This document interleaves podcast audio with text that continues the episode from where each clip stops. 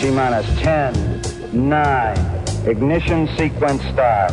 Coming to you from a small undisclosed outpost somewhere in Radioland, it's Because I Said So. Parenting advice with love and leadership from the nation's leading parenting expert, syndicated columnist, author, conference speaker, and the only psychologist to point out that psychology has caused more problems than it has solved for American parents, John Rosemond. People like this are a menace to decent society. Call in now about anything from toddlers to teens, even your twenty-something toddlers who refuse to stop sucking on the pacifier of your standard of living. Let's not talk about it in front of the boy. Five, four, three, two, one, zero. All engine running. Liftoff. We have a liftoff. From American Family Radio Network, here's your host, John Rosemond. Welcome to the show. Our number for those of you who would like to call with a question or a comment, and we welcome your feedback, is four oh four, four one nine, six four nine nine. It is axiomatic, folks, that the continuing strength of a nation depends on the continuing strength of its child-rearing practices, practices that instill into children the values that define the culture in question, along with a commitment to defending those values. The United States of America has lasted as long as it has because every generation succeeded at doing just that. Until the baby boomers, my generation came along, that is.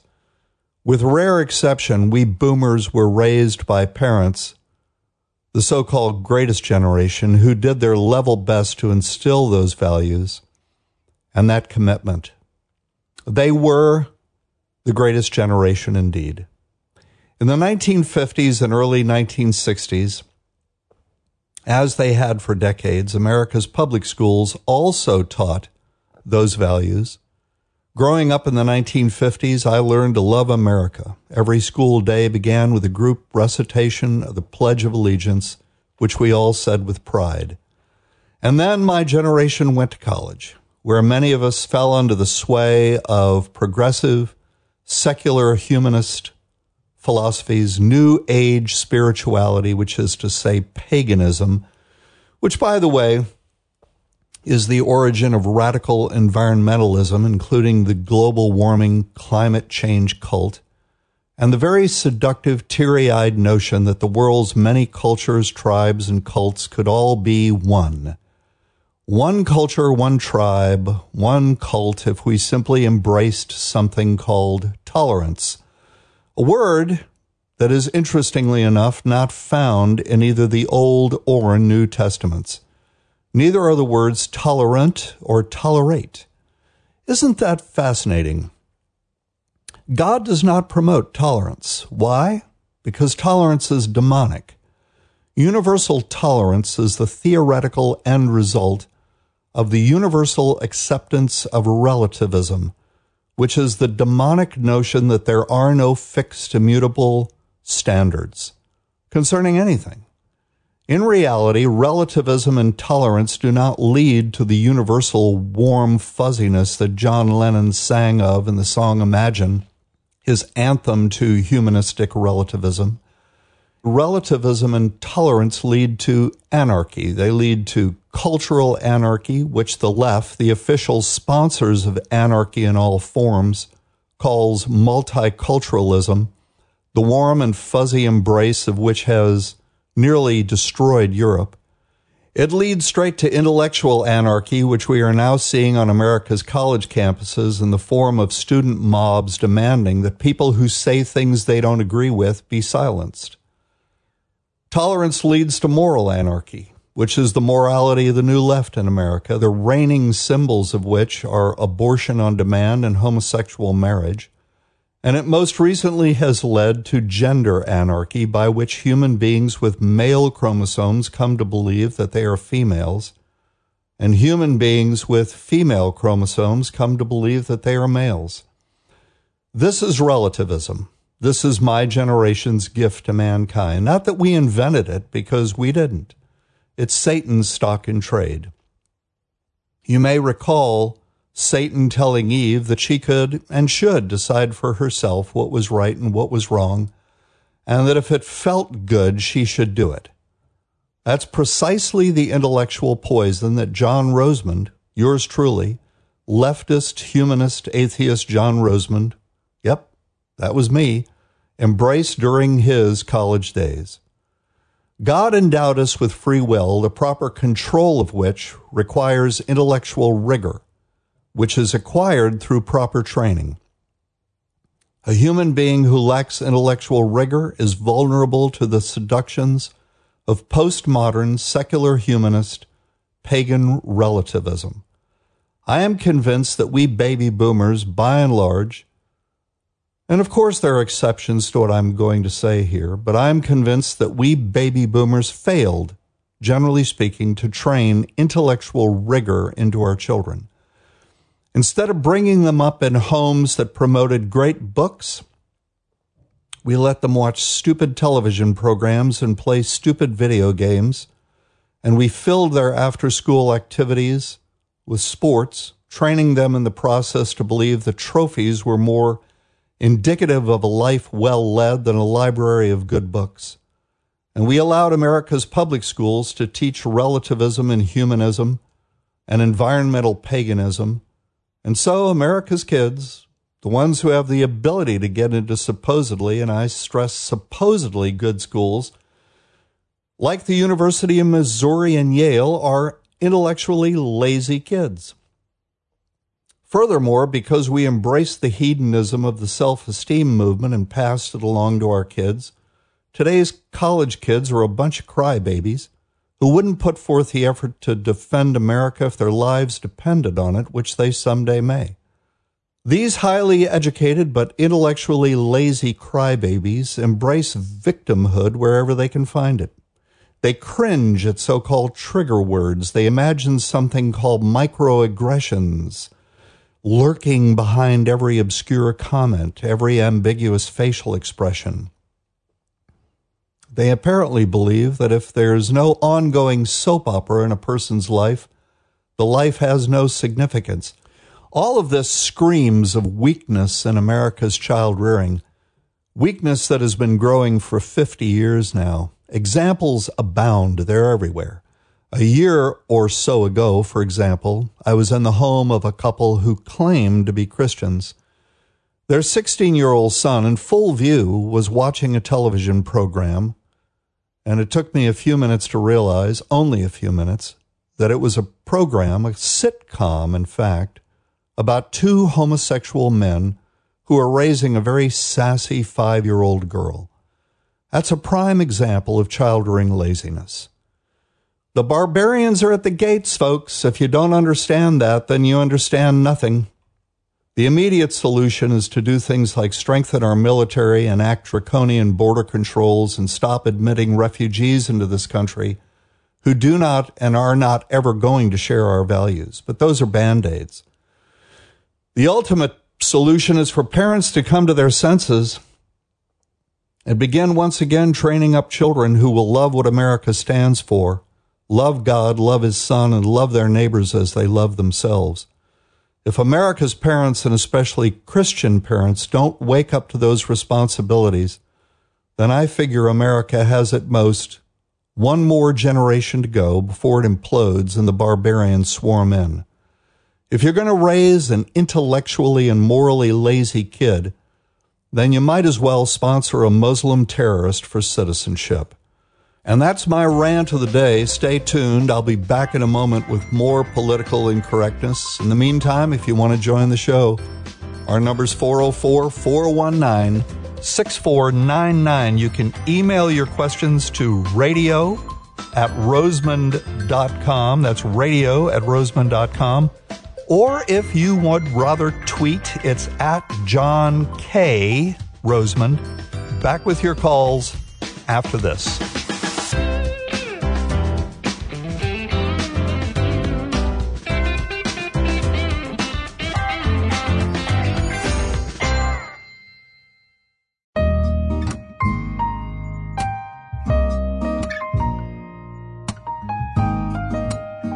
Back with you, John Rosemond. The show is called Because I Said So. It's a show dealing with child rearing issues, or what we now call parenting, an odd term that makes it sound like it's a science or a technology.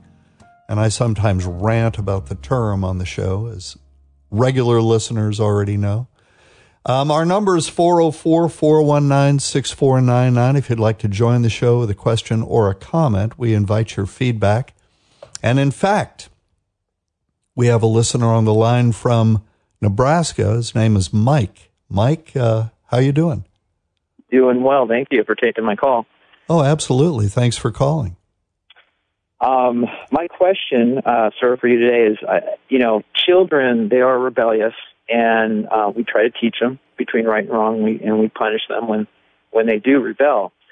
But part of me, I'm having a problem trying to teach them. I'm trying, I'm trying to figure out, I think rebellion is can be a good thing in certain situations. And how do we teach a child when it's okay to rebel? And I'll give and I'll give you an example is, you know, we're, our children are going to be faced with evil growing up across the board. And I think it's okay to rebel against evil. And so how do I teach that child without destroying or diminishing his spirit, without, you know, controlling that spirit? How do I teach them it's okay to rebel in certain situations? You know, that is an excellent question. I, I, to be very honest with you, I don't think I've ever received a, a more provocative, uh, excellent uh, question than this, Mike. Thank you very much for it.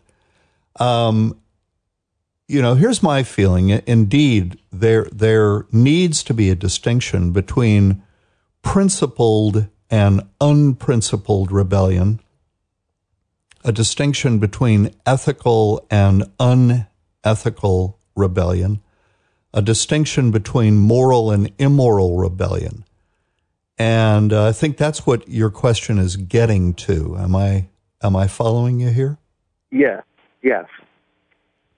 Well, uh, and indeed, I think that children need to be told that uh, there are times when it is proper to resist the influence of Uh, certain people who are in positions of authority. The fact of the matter is that not everyone who occupies a position of authority is a person who is occupying that position ethically in a principled way. And I, I do believe that we need to teach our children to make the distinction between ethical leadership and unethical leadership, principled and unprincipled leadership, and so on and so forth, and to teach them how to properly uh, resist the influence of those people.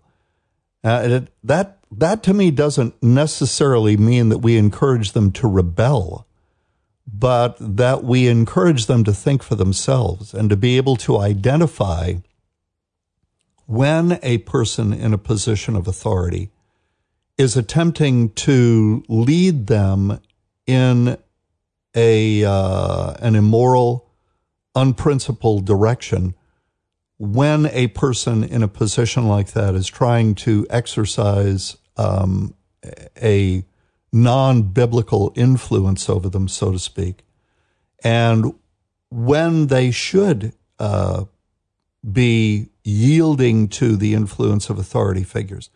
One way of doing this, it seems to me, is to tell them stories about people in the past who did exactly that. For ex- for example, and, and you know, Rush Limbaugh's uh, Rush Revere series of books for children is a it would be a great example of what I'm talking about. Uh, telling children stories about, for example, uh, the Founding Fathers and why they felt that it was appropriate And uh, and and certainly uh, not a violation of biblical principle to rebel against the uh, the illegitimate government that Britain was imposing on the colonies in seventeen seventy-six. Telling children stories uh, that involve uh, you know historical examples of what right. you're talking about. Uh, reading children Uh, stories when they're younger of this sort of thing. You know, I was, uh, before you came on the air, knowing what your question was about, I went to uh, Romans thirteen, where Paul begins by saying, "Let every soul be subject to the higher powers, for there is no power but of God. The powers that be are ordained of God, and whoever resists power resists the ordinance of God." But he goes on to say, uh, and it's Romans thirteen, one through seven, down in verse seven, "Render therefore to all their dues, tribute to whom tribute is due, custom to whom custom, fear to whom fear, honor to whom honor." But the operative word or words in that verse are the words "is due," "tribute is due," "custom to whom custom," and the implied words are "is due," and so on and so forth. So even Paul, it appears to me, is not saying that uh, Christians should passively yield to every secular authority, that we should make distinctions between those authorities to whom tribute is due and honor is due, and those authorities to whom tribute is not due and honor is not due. Now, he doesn't go on to, to prescribe how to resist, how to um, to refuse to give tribute, to refuse to give honor. But I would dare say that it's it's just all about, you know, uh, where children are concerned, teaching children to make these distinctions and teaching children appropriate ways of resisting illegitimate and immoral authority. But tell me what your thoughts are. Well, I think you hit it on, on, on perfect about the storytelling. I mean, I think that's the way to go. Um, you brought up a great example of George Washington, you know, in the, the early days. Um, how he rebelled against, you know, the British, and that's how our our country was, you know, formed. Um, you can go. Another story could be that, you know, Adolf Hitler, you know, the authority of Germany, and nobody, you know, you know, there's a story there. You could go. Uh, there's there's many stories that that you can share with children.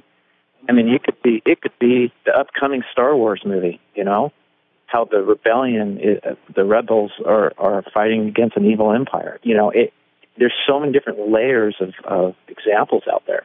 I think that's that's the way to go. And going back to your example of Adolf Hitler, that's a prime example of what happens when people do not resist illegitimate and immoral authority.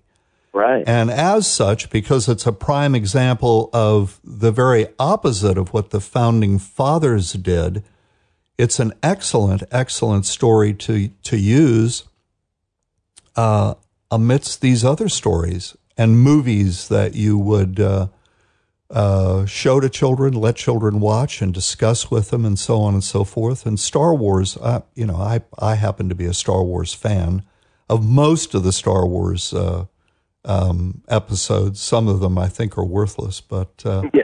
all yeah. in all, it's a good series.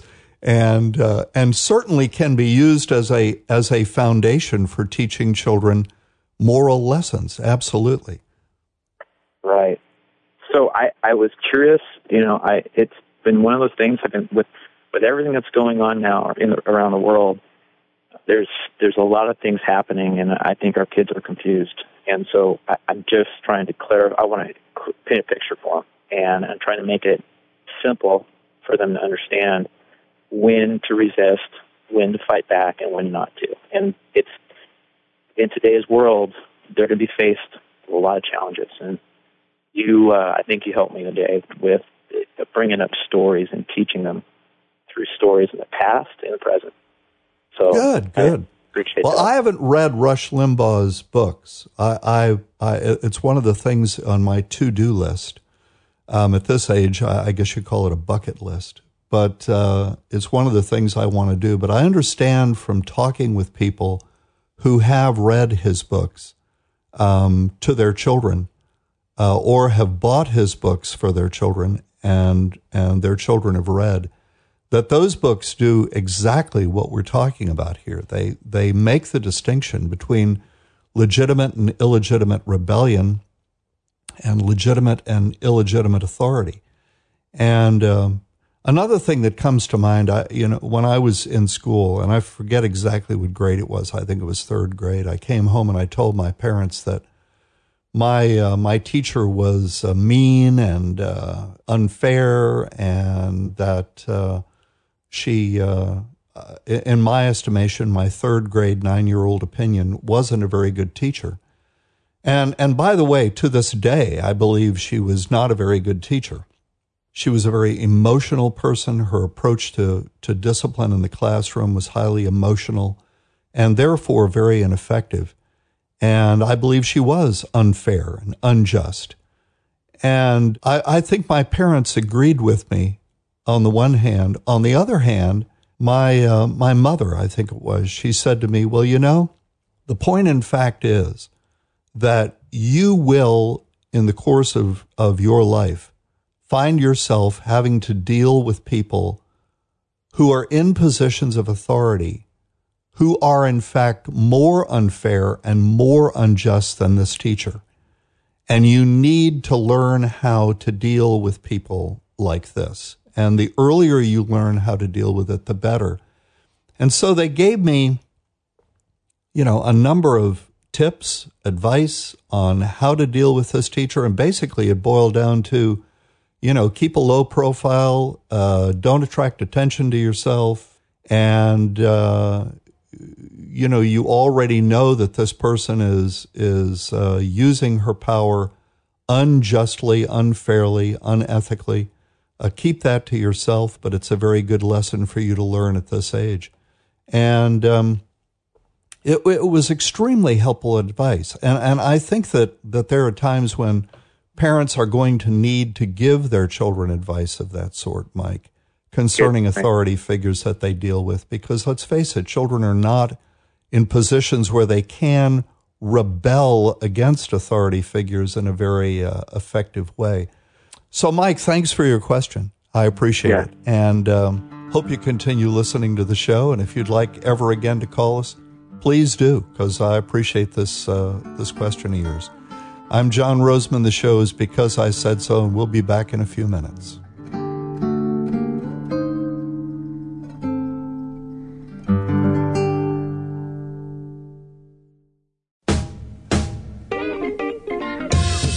American Family Radio Network, it's Because I Said So. Now, once again, here's your host, John Rosemond. Welcome back to the show. I've got on the line with me the director of Shepherd's Hill Academy, which is a year-long residential therapeutic program for troubled teens. And uh, I'll let uh, Trace Embry, the founder and director of Shepherd's Hill Academy, talk for himself. Uh, Trace, uh, thanks for joining the show. How are you doing? Hey, I'm doing great, John. Thanks for having me. I appreciate it. Oh, it's my pleasure, brother. Um, I want to uh, let our listeners know as much about Shepherd's Hill Academy in this segment of the program as we can, so let's get straight to the chase. Sure. Why don't you um, begin by telling people where Shepherd's Hill Academy is, what prompted you to start it, and what it's all about. Well, Shepherd's Hill Academy is uh, north Atlanta, northeast of Atlanta, uh, about uh, ninety miles. Uh, we're here in a little uh, little town of Martin, Georgia. We're really out in the boonies. Uh, got started because uh, God said so. Um, I was uh, a policeman and, a, and, a, and a, owned a roofing company, of all things, in the Chicago area, and um, got that tap on the shoulder and then the kick in the backside uh, that God wanted to use my wife and I for um, uh, for uh, ministry. And we went to Bible college, thought we were going to be holy people and go back and serve in a church, but we ended up uh, acquiring uh, a sixty-acre, at that time, sixty-acre tract of land uh, with um, two hundred dollars and a handshake. And uh, seven years uh, later, we were uh, taking kids from all over the country and around the world. How old are these children, generally speaking, that you're taking in? Uh, we advertise thirteen to seventeen, And, of course, there are a lot of kids that turn eighteen while they're here. We're not going to kick them out. Uh, but if they wanted to leave, they could. Uh, virtually none do leave. They all stay and want to get that sheepskin. Well, tell our listeners what kind of kids these are when they start the program. Sure. How long they're with you, generally speaking, and what kind of kids they are, generally speaking, when they leave. Well, this is a, a therapeutic slash wilderness slash boarding school. Uh, the kind of kids that we deal with are kids who are on their way to jail or the grave, uh, dealing with everything from rebellion, depression, uh, some gang uh, activity, uh, anger, A D D, A D H D, O D D, all the D Ds, uh, which we call A T D, American Teenager Disorder, uh, but uh, digital addictions, uh, pornography addictions, I mean, you name it. Uh, uh, the only kids we won't take are sexual predators, fire starters, and kids that are cruel to animals. And we don't do that because God can't heal them. We do that because we have a, an obligation to protect the, the families and the kids that we currently serve. Well, you, you didn't mention drug use, but but I know that you've got a lot of kids there who have been involved in, and rather heavily so in some cases, in drugs, Absolutely. Correct? Virtually right. every kid. Virtually every kid's had some drug activity, some uh, full-blown addiction. And I think we need to know, understand what addiction is. I mean, addiction is basically just what Scripture has already called idolatry, and I think God has wired us, every one of us, up for addiction, uh, but we're to be addicted to sustenance, uh, not substance. The only substance we are to be addicted to is God himself. And uh, once these kids come to that realization, and we don't jam Jesus down their throat here, but uh, we give them enough evidence uh, and love and, and whatnot in the course of their year here, it's a year-long program, Uh, that they come to their own conclusions, and it's usually uh, they usually conclude that Jesus is exactly who he claimed to be, has the power he claimed to have, uh, and is still alive uh, today. Well, uh, praise God. I, that that's just marvelous news. What is it that you're doing with these kids during the year that they're with you? And I realize that you're doing slightly different things with each one, depending on the problems that they bring to the table, but in general, what is it that you're doing with these kids? Well, John, we're getting them into an environment um, uh, that is an, uh, it's an unplugged uh, environment. Uh, it's experiential living. Our kids live in the woods. Uh, they have no running water, no electricity in the communities that they build and live in. It's kind of like Gilligan's Island in the woods out there, which is about a quarter-mile walk off of the main campus where our school and, and cafeteria Uh, and office buildings and chapel and things like that, or a shower house, are located. And uh, uh, the, the kids basically uh, have a, a year uh, reprieve, uh, so to speak, from uh, all the garbage that's being you know, crammed down their throat through M T V, V H one, uh, B E T, uh, Hollywood, Madison Avenue. And they get a chance to get outside the forest that they live in, the cultural forest that they live in, and look back and see the trees. And then after a year or so in the program, they're able to go back and not just become more microcosms of our culture, but change agents to our culture, because we drive home an incredible uh, apologetic uh, with these kids so they can defend their faith. But their experience here is they're, they're really getting a chance to experience a little bit of the kingdom of God right here on earth, and um, they acquire an appetite for that. And uh, uh, they also acquire an appetite for going out there and, and sharing that and... and uh, Uh, informing the rest of the world, their, their peer group, that, hey, this, this Jesus guy, uh, he, he, he really does exist. I've had my experience with him. And uh, that's our goal, to change the culture as well. And um, that's, what, that's what's happening at Shepherd's Hill. So really what you're doing, it seems to me, and I've been there at Shepherd's Hill several times, folks, and uh, it's, it's an extremely impressive place. The sense that I get, Trace, is that what you're doing is just uh, resetting these kids, uh, you know, resetting them back to their factory settings, if you will. Exactly. And, um, and doing that by just exposing them to a normal life, uh, yep. and a normal life being without uh, um, the constant bombardment of, uh, of television and computers and video games and cell phones and things of that sort. You eliminate peer pressure. Uh, you eliminate all that digital stuff. Um, and just like I said, you, you reset them back to their factory settings. And when I'm there, I just feel like, uh, you know, Uh, when I leave, the, I, I've exhaled for the first time in a long time. I mean, it's an amazing uh, experience just to be there and talk to the kids and watch what's going on. Yeah, well, that's exactly how the kids feel about it. They feel like uh, a lot of the pressure is off. Uh, but, you know, you mentioned getting the kids back to their original factory settings. If you're going to rebuild an old piece of furniture or a, or an antique car, you have to sand things down and, and, and get them back to, you know, The, the bare metal and the bare wood, and oil them up and paint them up and put the things back together. And what's happening is uh, a lot of youth groups today and a lot of therapeutic uh, approaches are like feeding our kids junk food or painting over rust. They, they don't purge these kids of some of the garbage that's gone in. And here's the thing, you know, uh, some of the popular therapeutic approaches today, cognitive behavioral therapy, you know, for all intents and purposes, I mean, we're doing that. Scripture is the ultimate therapeutic uh, D S M, and uh, we're, we're, we're using that. Now, our people are master's degreed, and they would call themselves therapists, but they, they do nothing that isn't first filtered uh, through Scripture, Scripture being the constant, the catalyst that, that holds all these mechanical approaches together. And, uh, you know, it's it's it's basically uh, reinforcing what Scripture's already uh, said when it, when it says, as a man thinks, so is he. That's pretty much what cognitive behavioral therapy is. And uh, it's just that we're doing it from the standpoint of a biblical worldview. We're not going into therapeutic uh, approaches with one hand behind our back, taking the spiritual component out of the equation. And, man, I'll tell you what, that is really having an effect on these kids, and not just the kids, but the families that send their kids here, too, extended families. We've had we've had aunts, uncles, grandparents, uh, siblings uh, come to Jesus Christ just because of what they've experienced here Uh, with their with their uh, sons and daughters. It's it's incredible. What a marvelous thing! And and uh, with respect to your comments about uh, Scripture being the original cognitive behavior therapy, uh, proving that there is nothing new under the sun. Mm-hmm. Exactly right.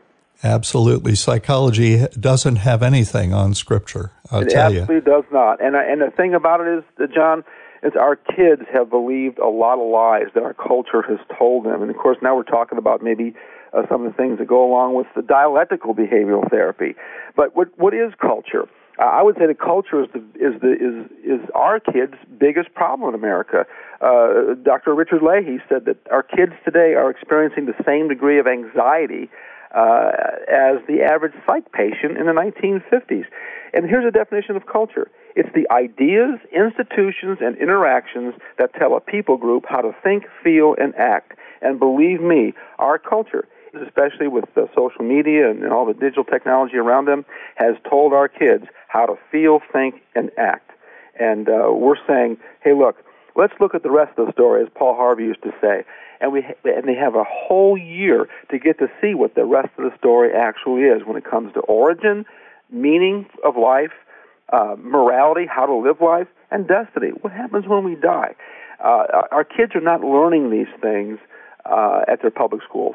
No, they're not learning these things at all. And and uh, the whole culture's worldview is, is completely out of whack. I often talk when I'm in front of an audience about uh, your parent view.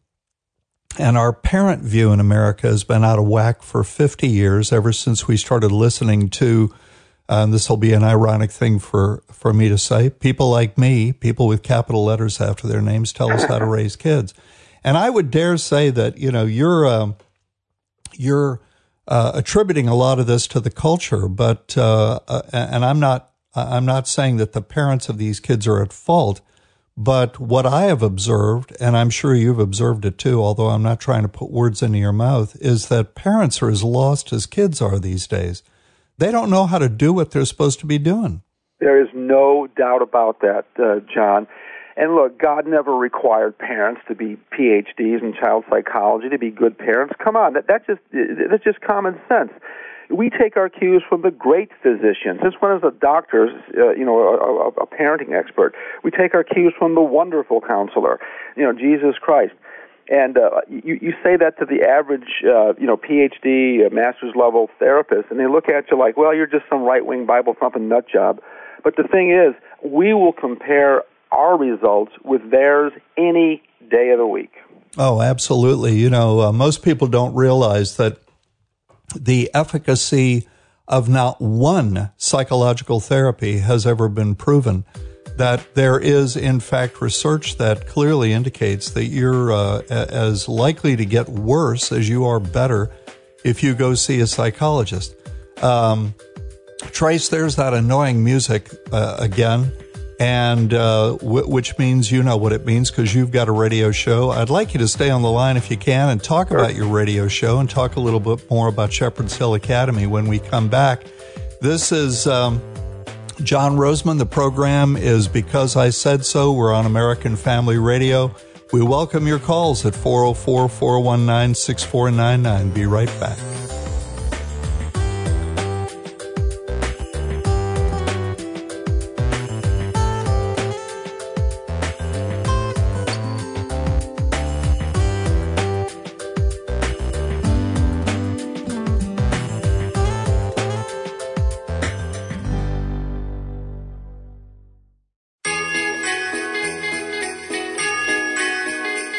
Welcome back to the show. I'm John Rosemond, your host, and the show is called Because I Said So. And on the line is a fascinating guy and a good friend of mine, Trace Embry. He's the founder and director of a year-long residential therapeutic program for troubled teens, and it's called Shepherd's Hill. It's about ninety miles uh, northeast of Atlanta, in the rolling uh, hills of uh, northeast Georgia. And um, Trace, um, you've been doing this for over twenty years now. You you had this uh, calling when you were a policeman and a roofer up in the Chicagoland area, and uh, moved your family on faith down to uh, Georgia, bought this farm, set up this uh, this rehabilitation program, and um, that has uh, leapfrogged, I guess, into a radio show now that you uh, you do weekly called License to Parent. Why don't you tell us about a little bit about that? Yeah, you know, um, uh, God uh, puts us through seasons, and uh, the season came about where the Lord really spoke to us that we are to take outside the gate of Shepherd's Hill Academy what we know is transforming the lives of kids inside the gate, because residential care is very, very expensive, and not everyone can do that. I mean, we, we take about three hundred calls a month, and uh, maybe one or two tops uh, can actually swing it financially. It's just a very expensive deal. So uh, I'm not a radio guy. I never considered myself a radio guy, but God has kind of a, equipped me to be able to do it, and thanks to Rich Rosal, who's also your producer. He's our producer and and uh, and co-host. He's made it a, a, a very nice program, and, and so we can take the things that we know and get it into the hands of people. So hopefully, uh, like uh, uh, health food, they can get it uh, into their kids where their kids don't need to go to Shepherd's Hill Academy or any other place for that matter. Well, what are you what are you doing on uh, License to Parent? What are you talking about specifically? It it almost, you know, the first time I heard License to Parent, I thought, well, Trace, surely you're not pushing for requiring parents to have permits to to raise children. Uh, I, I know enough about you, that, but it, it sounds like that for a second. So explain right. uh, what, what your mission is, what you're doing there. Well, there are so many parents who don't feel like they have the right uh, to really have any sway over junior's uh, healthy future or, or life. Uh, they feel like they're politically incorrect if they do the things that Scripture says you need to do uh, to raise your children up Uh, and the way they should go. But uh, we're saying, listen, no, we want to give you that license to parent back. You're the parent. You know, w- we understand that that, that parents uh, need to uh, get their their authority back and and steer these kids in the right direction. But in a postmodern world, John, as you know, uh, the world says what's right for you might not be right for me. What's right for parents might not be right for junior. But parents know better than that. It's like the emperor's new clothes. They all know the right and wrong, but they're almost afraid to express it today. And so we're saying, no, we're, we're going to tell you that you have a license to parent your kid. God's ordained you to be that that, that child's parents, and so so go for it. Well, you're absolutely right about that. I mean, this is something that I talk about a lot in front of my audiences, is that we're really wired to know the difference between right and wrong. It's called a conscience, and it's what the Bible refers to as uh, things written on our hearts. And, um, you know, what...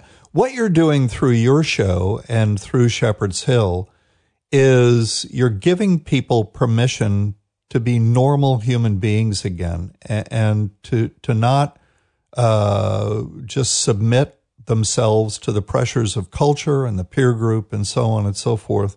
Uh, you've got two marvelous ministries, and the uh, the the thing we have in common, uh, besides being uh, very ardent believers, is that uh, we're the only two that I know of parenting programs on the radio. There are programs that may talk about raising children occasionally, but you and I are the only two guys on the radio that I know of, uh, Christian radio or secular radio, who are who are talking exclusively about parenting issues.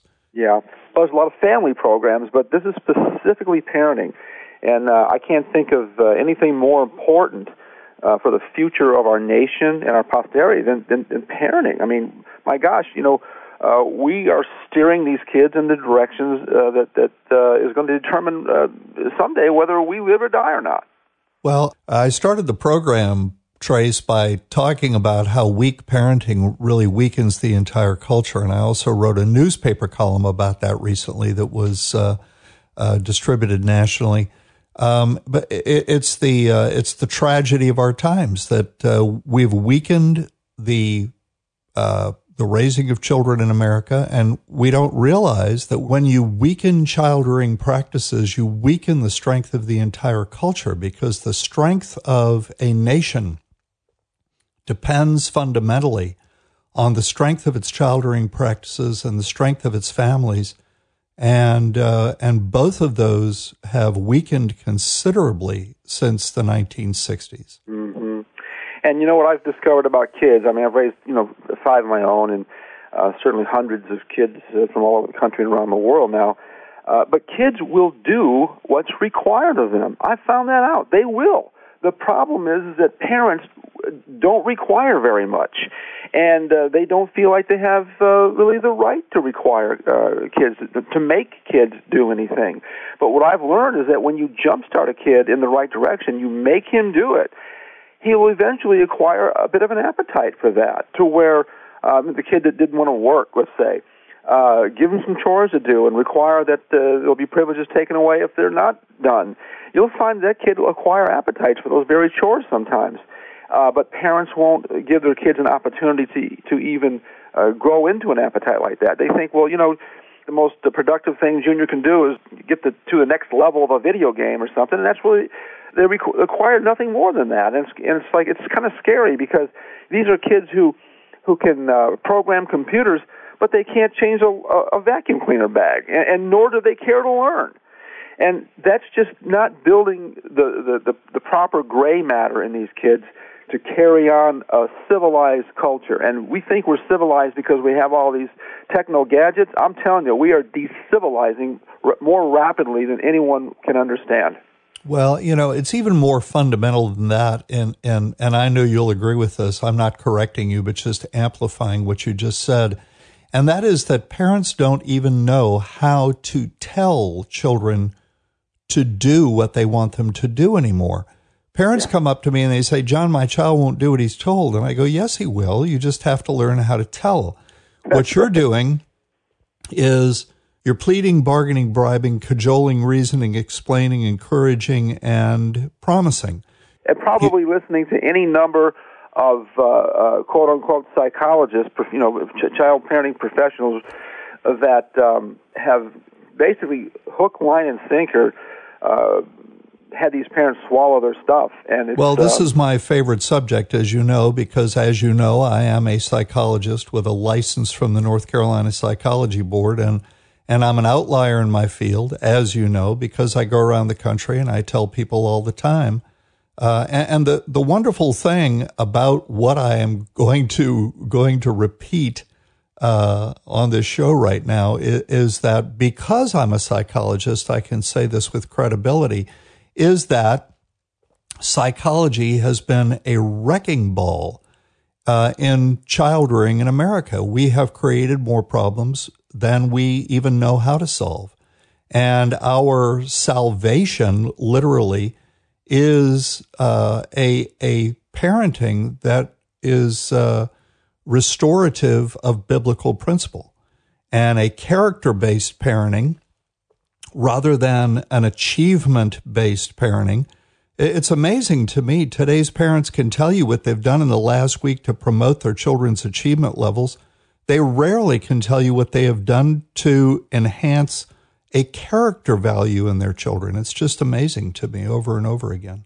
No, that's absolutely right, John. And, you know, um, why is it that America has the highest teen suicide rate uh, of any nation on the planet, yet we're arguably the richest? And the answer is found in Romans five, three, and four. It says that suffering produces perseverance, perseverance, character, and character, hope. Now, the number one reason that, that teenagers give for attempting suicide is they say they have no hope. But if we take that scripture and just line upon line, go right in reverse, they're, they're committing suicide because they have no hope. They have no hope because they have no character. They have no character because it's never been developed through perseverance. And you can't persevere through anything until you first suffered for something, struggled, uh, make kids do hard things. I mean, think about this. David Farragut commanded a naval ship when he was twelve years old. twelve years old, I know that, yeah. John Quincy Adams was the assistant to the uh, ambassador to Russia when he was fourteen. Louis Braille uh, invented the system for the blind when he was fifteen years old, and blind. Uh, I mean, the the list goes on and on of what kids can do. Oh, absolutely. Back in the uh, in the wild, wild west of the eighteen hundreds, kids at the age of three were milking cows and uh, things of this sort. I mean, and, and today's parents, you tell them that, that a three-year-old can learn how to wash floors. They look at you like you've lost your mind. That's um, exactly right. I, I would send my, my uh, two-year-old grandson... Uh, get my brown slippers. He couldn't say brown slippers, uh, but he'd come out with the brown slippers. And so just because little kids can't articulate things, that does not mean that they can't understand. And the sooner that we can get them to, to doing things, you're building brain connections in that kid that will do those things better next time. But instead, we're putting them in front of iPads, and now ninety percent of kids have digital histories at the age of two, but even the American Academy of Pediatrics will say, don't put a kid in front of a T V uh, before the age of two uh, because you're retarding his development. Well, that's uh, good stuff, Trace. Um, if our listeners would like to learn more about Shepherd's Hill Academy, they can go to help my troubled teen dot org. Uh, Trace, thank you so much for being on the show and staying with us through two segments. I really appreciate it, brother. Folks, it's been another enjoyable day with you talking about parenting. Our number four oh four, four one nine, six four nine nine. And you can call anytime to get on the show with your questions or comments. See you again next time. Why? Because I said so. From Creative Genius Productions and the American Family Radio Network.